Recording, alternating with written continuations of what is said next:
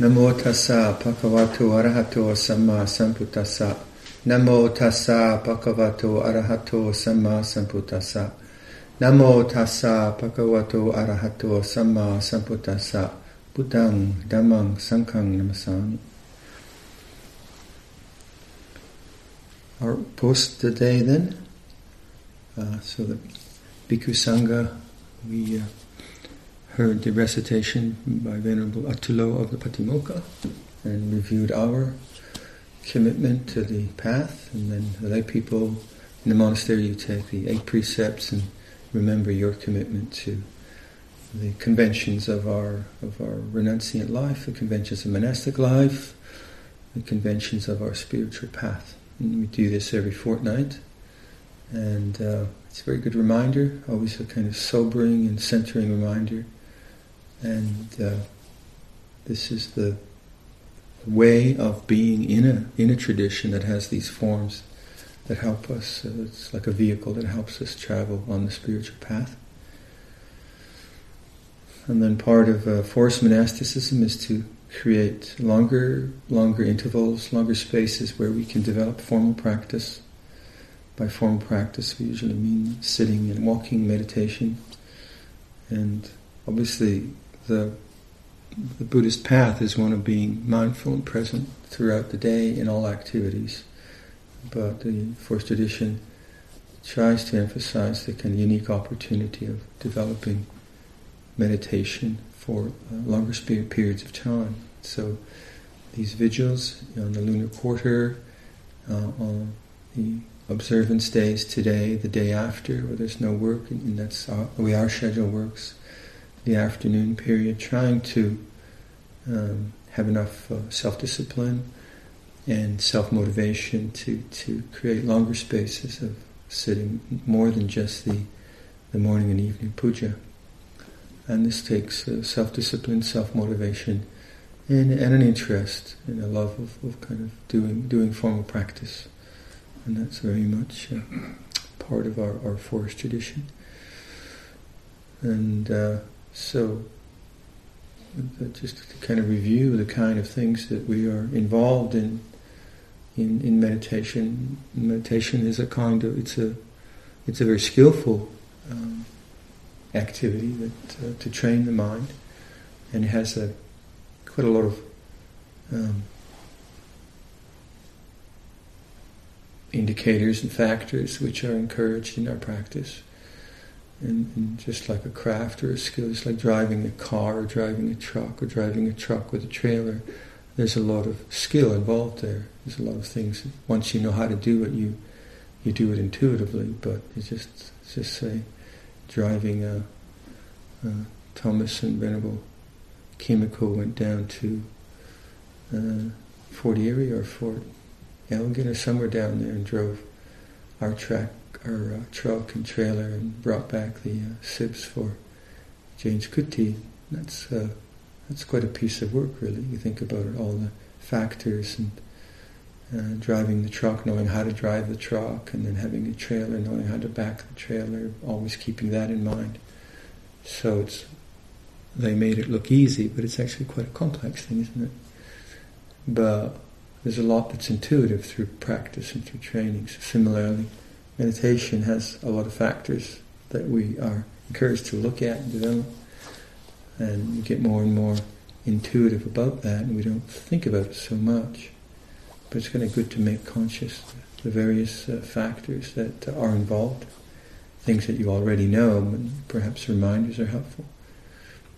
And when you when you look at the kind of classical ways of introducing meditation in various texts. Um, especially from uh, uh, cultures that have a lot of faith in the Buddha, from Buddhist cultures, such as Thailand or Burma or Sri Lanka, um, there's always this element of, of paying homage to the Buddha.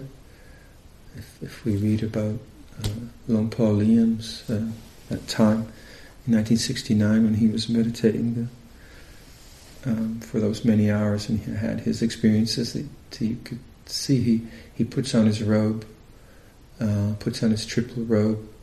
He faces uh, towards his teacher Ajahn Chah, uh, and recollects his teacher, recollects his uh, commitment, recollects his aspiration, and then begins the meditation. And that, to me, is a kind of indication of, of, of great faith.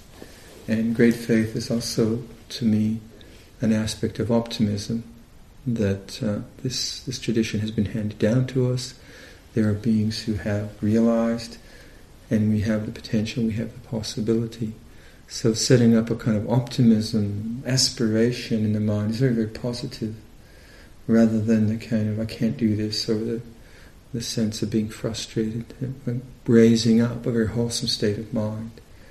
And each of us has to do that in our own way. We might do it through a picture of our teachers, through a shrine, or just, if we're not into that, just a kind of uh, contemplation of the Buddha's life, uh, the contemplation of beings who have attained.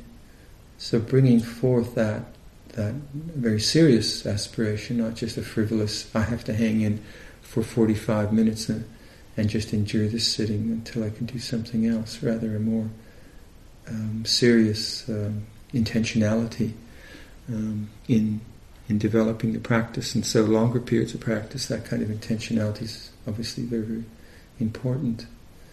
And as I was saying on, on Sunday at the Kathina, this, this idea of the, the accumulated consequences of, of, uh, of intentions is a, is a very important idea in both training the mind and understanding one's own karma. So if you think about the accumulated consequences of intentions, you can see it on a negative way if my intentions have been heedless and sloppy and, and distracted, then I'm going to have to face that someday, the consequences of that, a restless mind. Vice versa, if my intentions have been quite clear, uh, quite uh, in line with the path, in line with the practices of composure, presence, morality, then the accumulated consequences of those intentions are very wholesome and very helpful. So, on one hand, we have to accept the fact that some of our intentions in the past have not been so skillful and give results which are unskillful and difficult, and vice versa. There are consequences which are, are skillful. And um, Buddhist practice always begins with right understanding, which leads to right thought or right intention. So it's always it's always grounded in wisdom rather than just uh, idealism or or uh, vague ideas about practice. So the the um, as we were chanting uh, this, this, recitation uh, for the puja, the idea of uh, the third noble truth that the end of suffering comes about through the abandonment of craving, and that's the kind of fundamental right understanding and the way we put effort forth in, in meditation. And we're always trying to keep that in mind because our intentions need to be always conjoined with right understanding, even though one might have a kind of wholesome intention of trying to be calm. If we don't take it in law, or if we don't con- if we don't join it up with the third noble truth, the abandonment of craving, the relinquishment of craving, the abandonment, abandonment of, of becoming, of resistance, then our efforts can still be conjoined with craving and becoming, and we won't be in line with right understanding. So we take the right understanding and try to apply our minds in meditation through non-craving, through non-becoming, through non-resistance, um, which is uh, very, very important in just seeing what the effects of your intentions and practice are and the efforts you make. Um, so faith, um, uh, some sense of confidence or faith. How do you do that?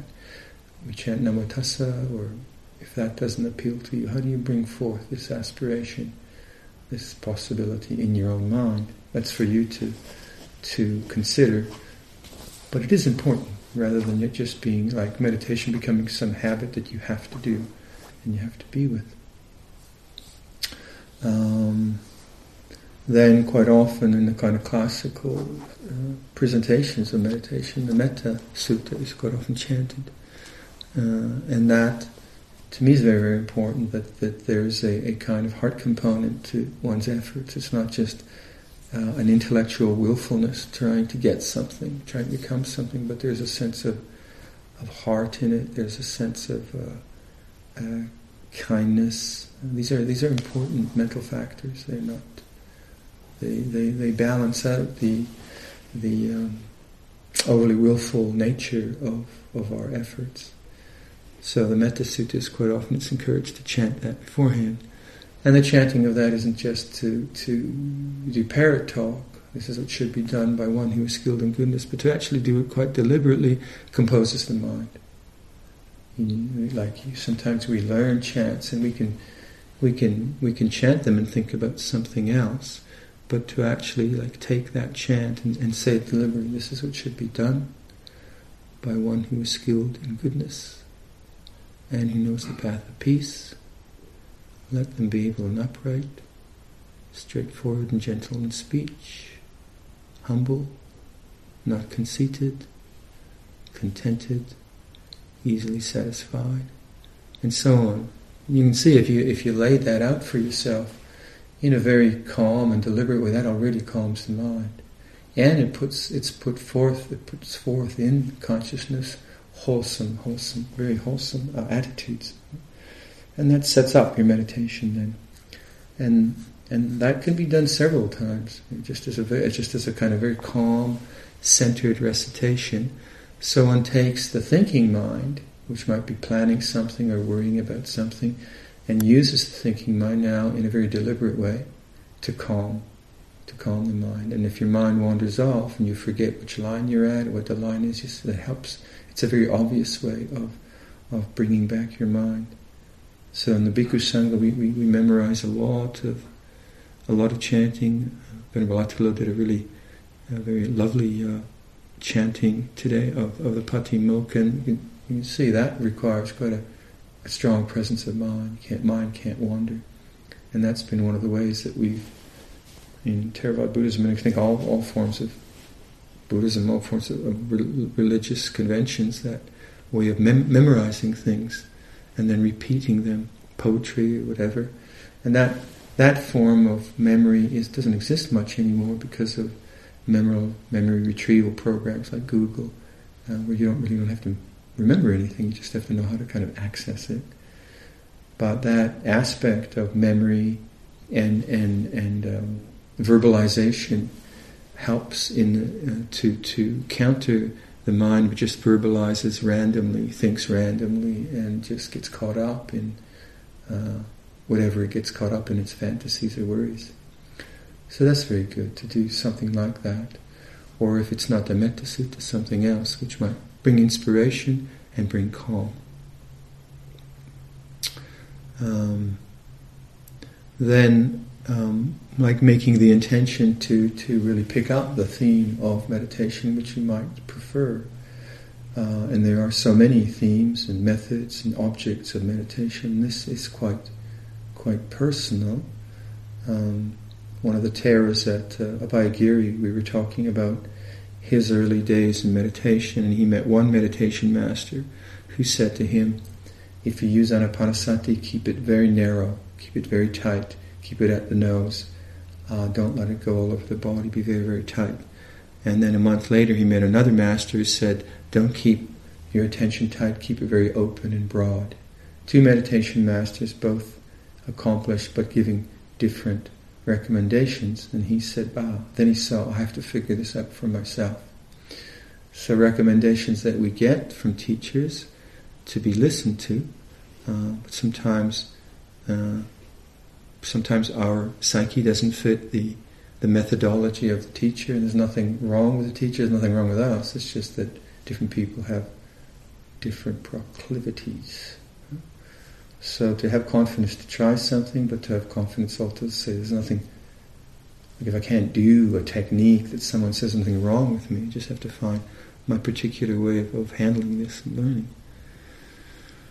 Um, but the intention then to you know set up the intention to set up that you now you're meditating, and to set up the, the, the, way you like to meditate, the theme you like to meditate.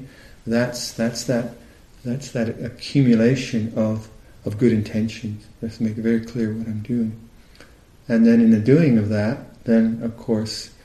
Uh, we we're encouraged to look at the, the various hindrances which we've all read about, those things which actually prevent your mind from pl- staying in the present moment and being with the object of meditation. And those are, are, are, you know, all of us have read this quite a few times, but dullness and restlessness, to actually, to know the, the kind of energy format of your mind right now, the energy, uh, the energy nature, the energy manifestation of your mind right now, your mind and body. That's terribly important. So some people suffer from dullness, some people suffer from restlessness, and but they swing back and forth. So dullness is is uh, can be chronic, which is very uh, sad to see, where, where, where people who uh, who become comfortable in their meditation posture then begin to just uh, fall asleep. Uh, pain, of course, keeps you more awake, but that the vitality of the body is the indicator of dullness, and so all of us somehow have to learn how to make the body strong as much as possible. Uh, use the body to be alert. Uh, sitting sitting posture if you have pain at least it keeps you awake. So some people find sitting is difficult. They fall asleep very easily. They develop uh, walking meditation. Lying meditation is more more difficult to not fall asleep not to go into dullness but lying meditation has the, the great benefit of there's very little pain and and um, the body can have a lot of a very relaxed state and then restlessness, just the mind planning, thinking, worrying, organizing, doubting, regretting, just that kind of busy, busy, busy, busy busyness of the thinking mind. That has to be noticed and one has to somehow make a very clear intention to not go there, not get rid of it, but just very clearly, no, my intention now is the object of meditation. And that is just a very persistent uh, intentionality. You persist in that intention of not going to the fantasizing, not going to the project, not going to the resentment, not going to all the busyness of the restless thinking mind, flurry and worry. That's a big project in itself, isn't it?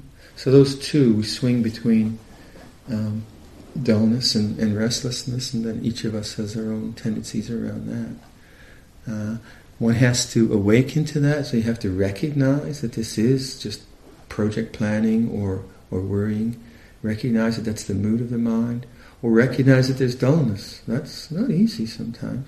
People will just be falling asleep, they won't even know they're falling asleep.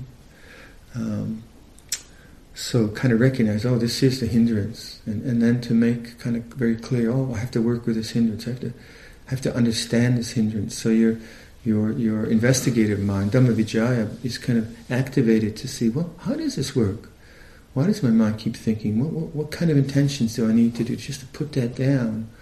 Or why do I always just fall asleep? And, and where, where does that come from? And how does it affect my body? And, and uh, what happens to my head when I do that? And what happens to my breathing? This kind of questioning of, of, of one's, um, uh, of the energies brings a kind of brightness, brings a kind of, we call that Dhamma Vicaya, an investigation. And hopefully from that, you get some insights how to do it. You try things, and you become skillful at those two hindrances, dullness and restlessness, just as the uh, fellow driving the truck becomes skillful at negotiating um, a left turn across traffic with a, with a trailer.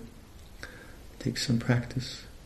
Then uh, greed and hatred, and uh, the, the hatred quite often arises in meditation, sometimes through memory because one has had some difficult encounters in life, but quite often it's aversion to pain. That can be very common, aversion to discomfort, aversion to thought, uh, aversion to different kinds of emotions. But basically it's, it's a, a resistance to what, what is happening.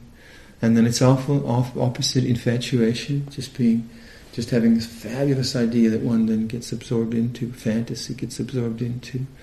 Uh, it might be sexual fantasy, it might be a project fantasy, it might be a creative fantasy, it might be a shopping fantasy, but the mind gets born into it because it's interesting.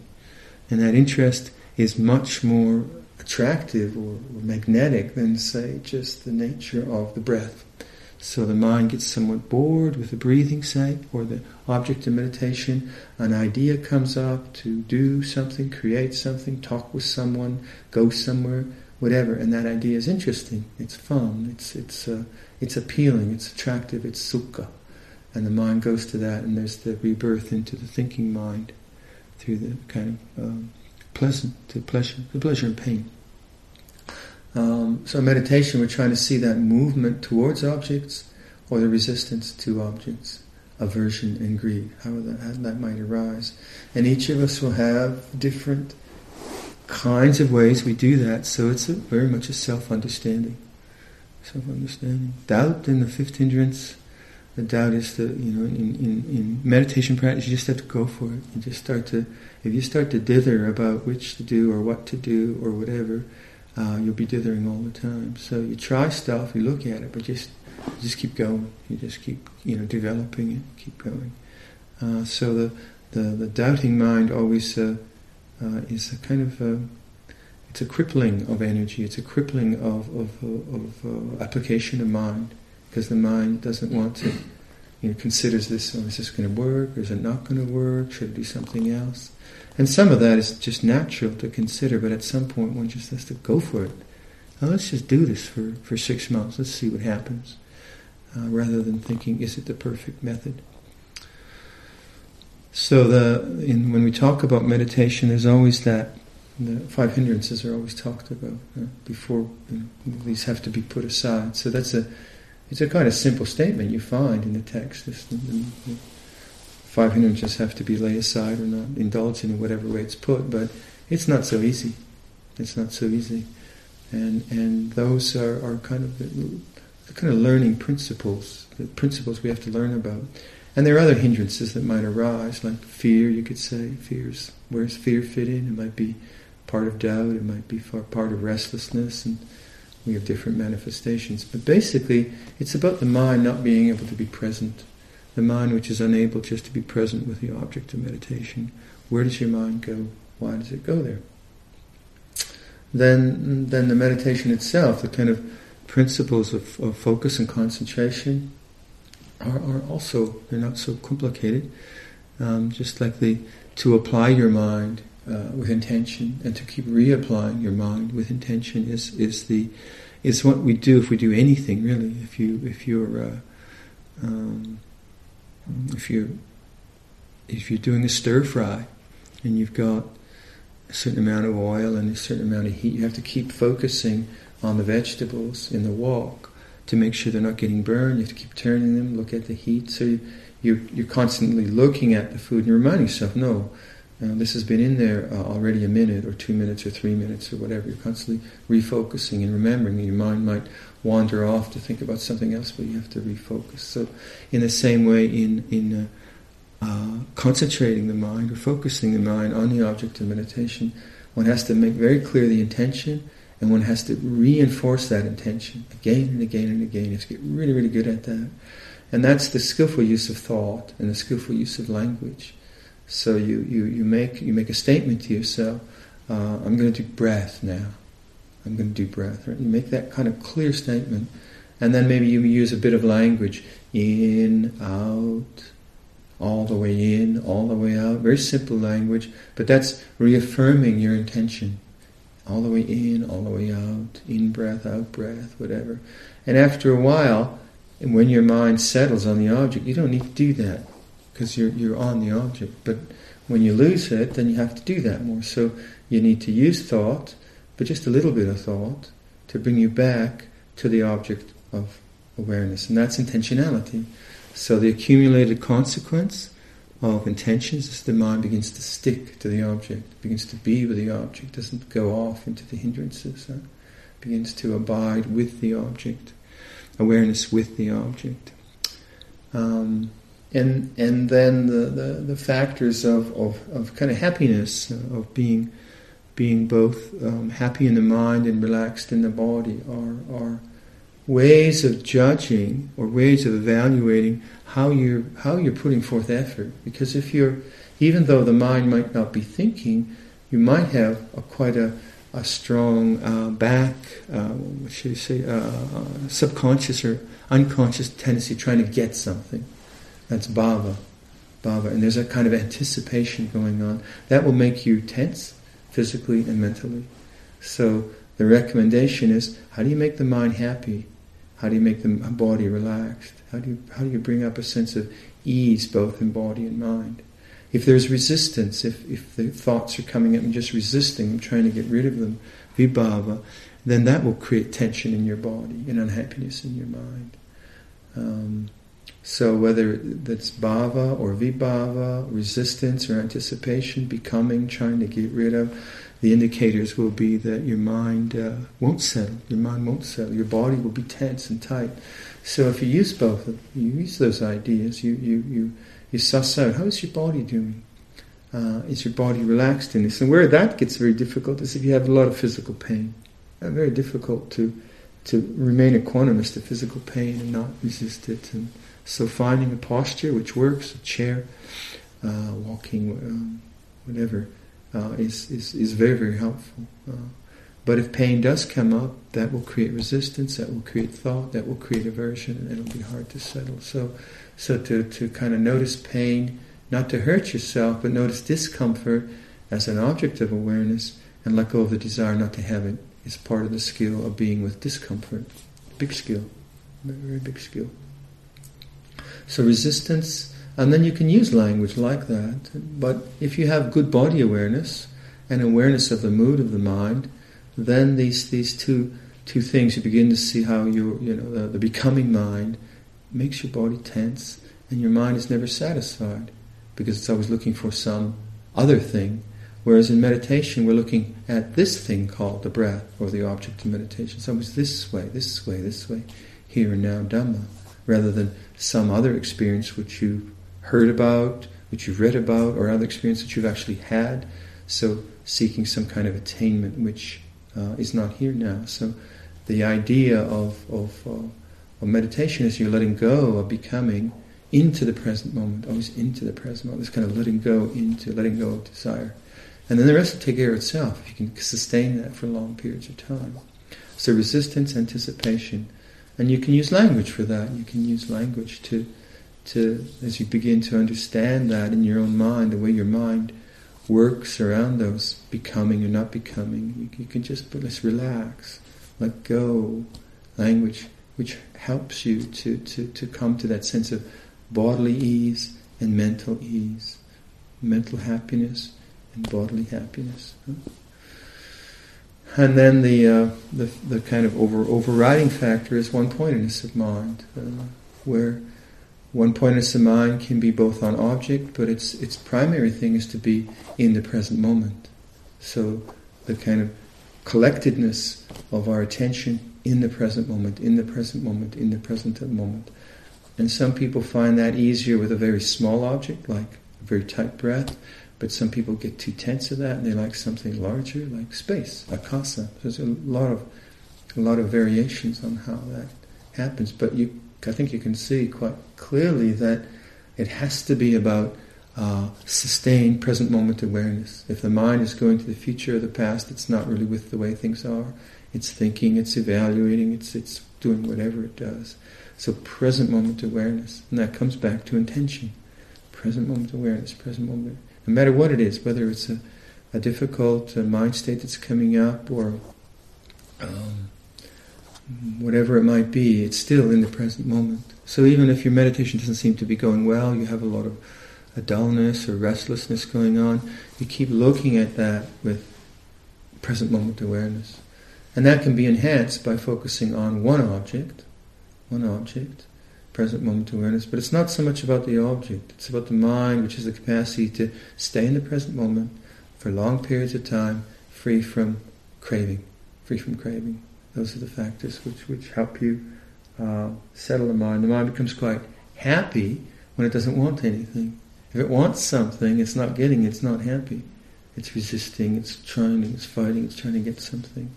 If it can't stay in the present moment, it's not uh, not going to become calm because it's just uh, going past the future, past the future, and staying busy that way. So you have a sense of calm, right?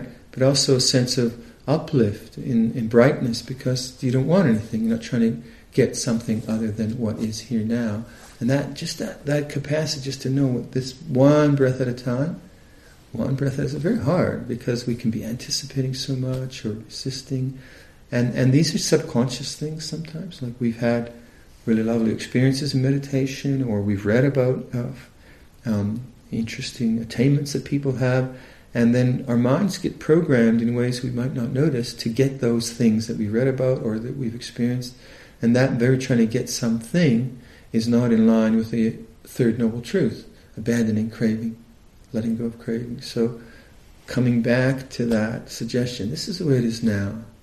It's this way now, non-craving, non-becoming, non-resistance, just this way. And then that's the platform for right effort. That's the platform for right attention. That's the platform for uh, for right concentration. And that, that, those are, you know, there's a whole range of skills there. There's a whole range of stuff going on there. And each of those becomes around the hindrances, around this way of mind being relaxed, body being relaxed, staying in the moment, a kind of whole range of skills that you get more and more intuitive with. You get better and better at it.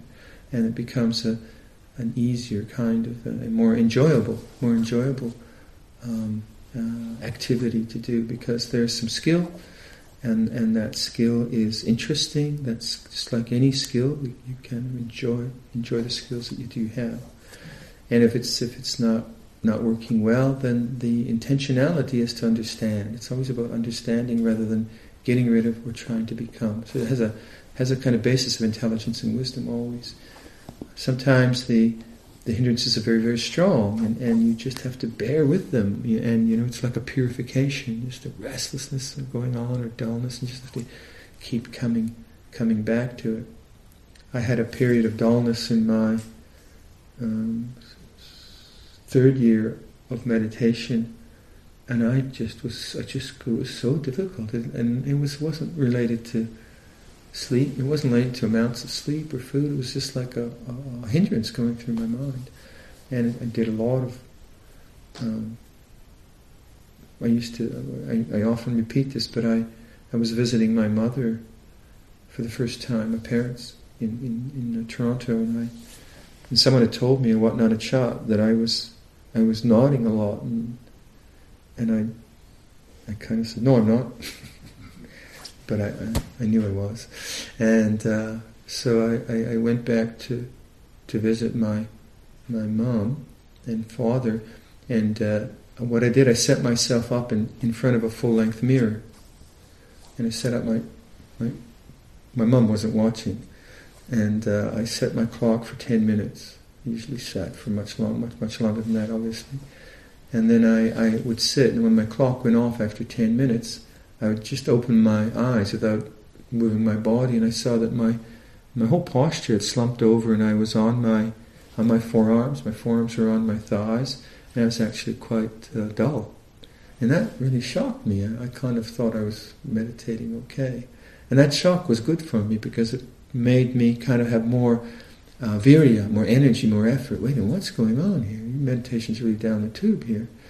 And so that brightened my mind to look. But then the dullness was there, still there. So the consequences of accumulated intentions, the intentions of sleepiness were not conscious, but they were still there. The way I operated, the way my mind operated, say, was still leading towards dullness. So then the habit was there.